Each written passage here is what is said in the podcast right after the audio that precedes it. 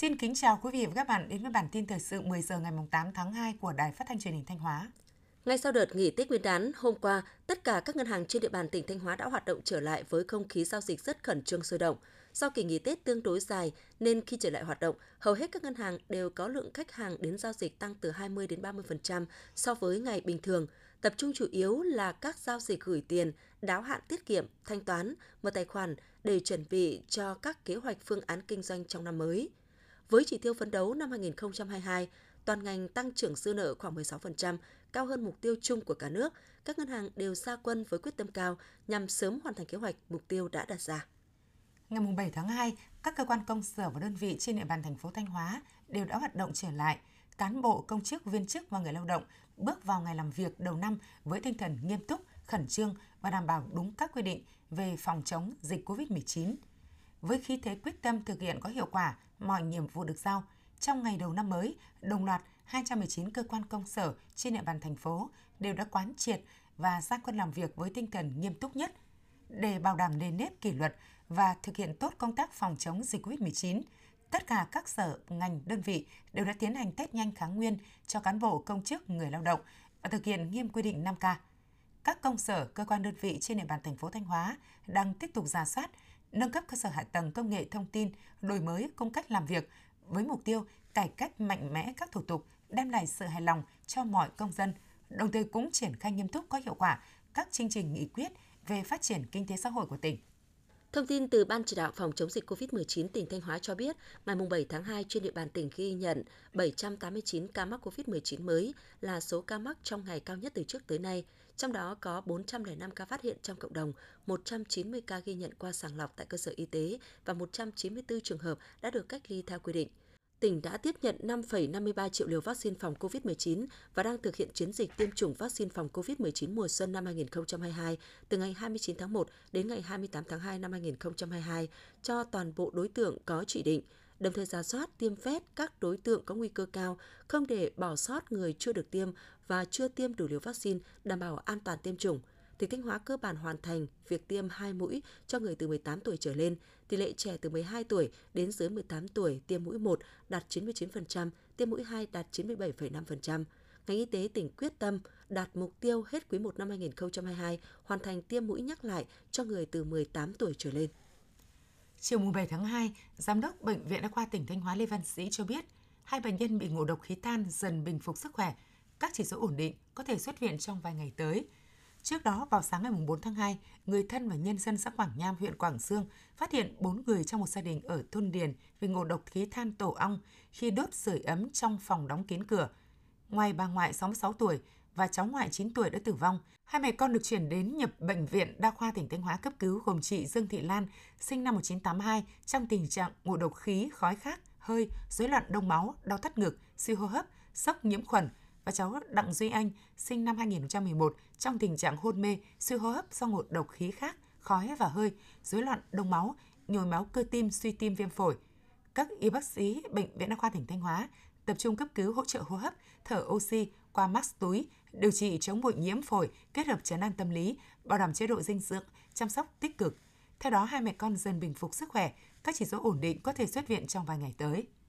Tiếp theo là một số thông tin trong nước đáng chú ý. Phó Thủ tướng Chính phủ Lê Văn Thành đã ký quyết định số 148 ban hành hệ thống giám sát đánh giá hoạt động thích ứng với biến đổi khí hậu cấp quốc gia. Mục tiêu nhằm thiết lập và vận hành hệ thống giám sát, đánh giá cấp quốc gia để giám sát, đánh giá các hoạt động thích ứng với biến đổi khí hậu được Thủ tướng Chính phủ phê duyệt tại quyết định số 1055 ngày 20 tháng 7 năm 2020 ban hành kế hoạch quốc gia thích ứng với biến đổi khí hậu giai đoạn 2021-2030, tầm nhìn đến năm 2050 cung cấp cơ sở cho việc quản lý điều phối và nâng cao hiệu quả thực hiện các hoạt động thích ứng với biến đổi khí hậu và công tác quản lý nhà nước về biến đổi khí hậu, các bộ, cơ quan ngang bộ, Ủy ban nhân dân cấp tỉnh có trách nhiệm tổ chức giám sát, đánh giá các hoạt động thích ứng với biến đổi khí hậu thuộc phạm vi quản lý, cập nhật thông tin về tiến độ, kết quả thực hiện các hoạt động thích ứng với biến đổi khí hậu vào cơ sở dữ liệu của hệ thống giám sát, đánh giá, báo cáo tổng hợp kết quả giám sát đánh giá trước ngày 25 tháng 12 hàng năm qua hệ thống trực tuyến theo hướng dẫn của Bộ Tài nguyên và Môi trường. Phó Thủ tướng Vũ Đức Đam yêu cầu đối với những trường hợp công dân không thể về nước qua đường bay thương mại, Bộ Ngoại giao chủ trì phối hợp cùng các bộ ngành địa phương liên quan thống nhất báo cáo Thủ tướng Chính phủ chủ trương biện pháp bảo hộ đảm bảo quyền, lợi ích hợp pháp của công dân Việt Nam, xét đề nghị của Bộ Ngoại giao về việc thực hiện các chuyến bay đưa công dân có hoàn cảnh khó khăn từ nước ngoài về nước trong các năm 2020 và 2021.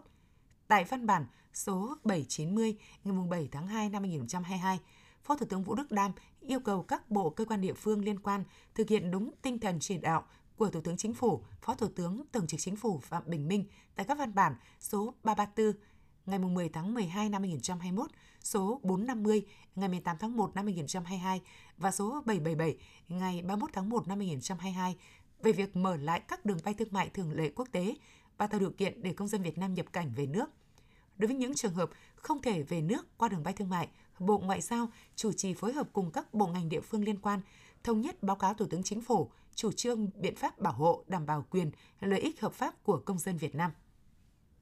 Theo các chuyên gia kinh tế, năm 2022, kinh tế Việt Nam có thể phục hồi ấn tượng, đạt mức tăng trưởng khoảng từ 6,5 đến 7%, trong đó quý 1 năm 2022 dự báo GDP tăng khoảng từ 5 đến 5,5% so với cùng kỳ năm trước. Các chuyên gia kinh tế cho rằng quý 1 năm 2022 là giai đoạn các nhà máy quay trở lại hoạt động hết công suất cũng như chính phủ đưa ra chương trình kích thích kinh tế. Sự phục hồi kinh tế sẽ thể hiện một cách rõ ràng hơn trong tháng 3 năm nay, đồng thời sản xuất và xuất khẩu kỳ vọng sẽ tiếp tục vị thế dẫn đầu nhờ những cam kết thu hút đầu tư nước ngoài ổn định và nhờ nhu cầu trong nước nhiều khả năng sẽ phục hồi thêm khi các biện pháp hạn chế dần được gỡ bỏ và thị trường lao động phục hồi. Sự kiến đội tuyển bóng đá nữ quốc gia Việt Nam sẽ về nước bằng chuyên cơ được tài trợ miễn phí. Chuyến bay hạ cánh xuống sân bay quốc tế Nội Bài Hà Nội lúc 9 giờ 45 ngày 10 tháng 2 năm 2022 và Liên đoàn bóng đá Việt Nam sẽ tổ chức đón đội tuyển tại sân bay. Chuyên cơ Airbus A321 của Bamboo Airways sẽ thực hiện chuyến bay thẳng từ Hà Nội tới Mumbai, Ấn Độ lúc 22 giờ ngày 9 tháng 2 năm 2022 để đón đội tuyển nữ Việt Nam. Chuyến bay hạ cánh xuống sân bay quốc tế Nội Bài Hà Nội lúc 9 giờ 45 phút ngày 10 tháng 2 năm 2022 và Liên đoàn bóng đá Việt Nam sẽ tổ chức đón đội tuyển tại sân bay. Phía Bamboo Airways cho biết sẽ thực hiện nghiêm ngặt tuyệt đối quy trình khép kín phòng chống dịch, đảm bảo sức khỏe tốt nhất cho các thành viên đội tuyển và ban huấn luyện. Sau khi trở về Việt Nam, thầy trò huấn luyện viên Mai Đức Trung sẽ có khoảng thời gian gần một tháng về thăm gia đình trước khi tái hội quân dự kiến vào tháng 3 tới để tiếp tục chuẩn bị cho nhiệm vụ thứ hai quan trọng không kém trong năm 2022 là SEA Games 31. Đại diện lãnh đạo Văn phòng Bộ Giao thông Vận tải vừa thông tin để kịp thời đáp ứng nhu cầu tăng cao đột biến đến các tỉnh phía Nam, đặc biệt qua cảng hàng không quốc tế Tân Sơn Nhất sau kỳ nghỉ Tết. Cục Hàng không Việt Nam đã yêu cầu các hãng hàng không tập trung nguồn lực về tàu bay, tổ bay để tăng chuyến trên các đường bay từ miền Bắc và miền Trung và miền Nam. Cụ thể, từ ngày 7 đến 10 tháng 2 năm 2022, các hãng dự kiến tăng 251 chuyến, một số chặng bay tăng cao như Hà Nội, Thành phố Hồ Chí Minh tăng 48 chuyến, Đà Nẵng, Thành phố Hồ Chí Minh tăng 43 chuyến, Hải Phòng, Thành phố Hồ Chí Minh tăng 26 chuyến, Huế, Thành phố Hồ Chí Minh tăng 25 chuyến, Chu Lai, Thành phố Hồ Chí Minh tăng 27 chuyến, Thanh Hóa và Vinh, Thành phố Hồ Chí Minh đều tăng 23 chuyến. Theo đại diện Cục Hàng không Việt Nam, lượng khách qua sân bay Nội Bài và Tân Sơn Nhất vẫn rất đông trong ngày đầu tiên cả nước quay lại làm việc sau kỳ nghỉ Tết kéo dài. Dự kiến hai sân bay này sẽ tiếp nhận khoảng 100.000 khách.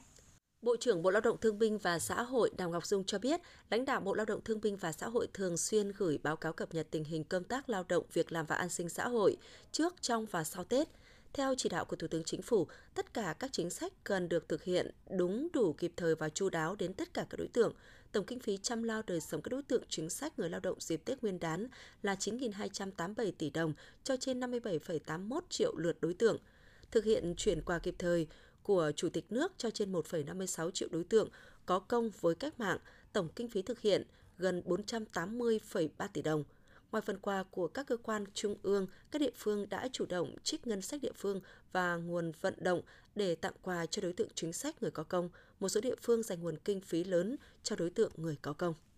Theo báo cáo của Sở Văn hóa Thể thao Du lịch tỉnh Lâm Đồng, trong dịp Tết Nguyên đán nhâm dần 2022, lượng du khách tới Lâm Đồng tăng hơn 500% so với cùng kỳ Tết Nguyên đán Tân Sửu. Trong dịp Tết Nguyên đán nhâm dần, từ ngày 31 tháng 1, tức là ngày 29 tháng Chạp đến hết ngày 6 tháng 2, ngày 6 tháng Giêng, tổng lượng khách đến tham quan nghỉ dưỡng tại Lâm Đồng ước đạt trên 300.000 lượt, tăng 566,7% so với Tết Nguyên đán Tân Sửu. Trong đó khách lưu trú ước đạt 120.000 lượt, tăng 128,9%.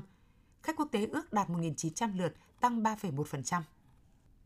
Quý vị và các bạn vừa theo dõi bản tin 10 giờ của Đài Phát thanh Truyền hình Thanh Hóa. Thực hiện chương trình biên tập viên Thúy Hằng, Mai Nhung, các phát thanh viên Minh Thu, Minh Tư, kỹ thuật viên Công Huân, tổ chức sản xuất Nguyễn Thanh Phương, chịu trách nhiệm nội dung Hải Đình Hậu. Mời quý vị tiếp tục đón nghe bản tin thời sự 11 giờ để cập nhật những tin tức thời sự trong tỉnh.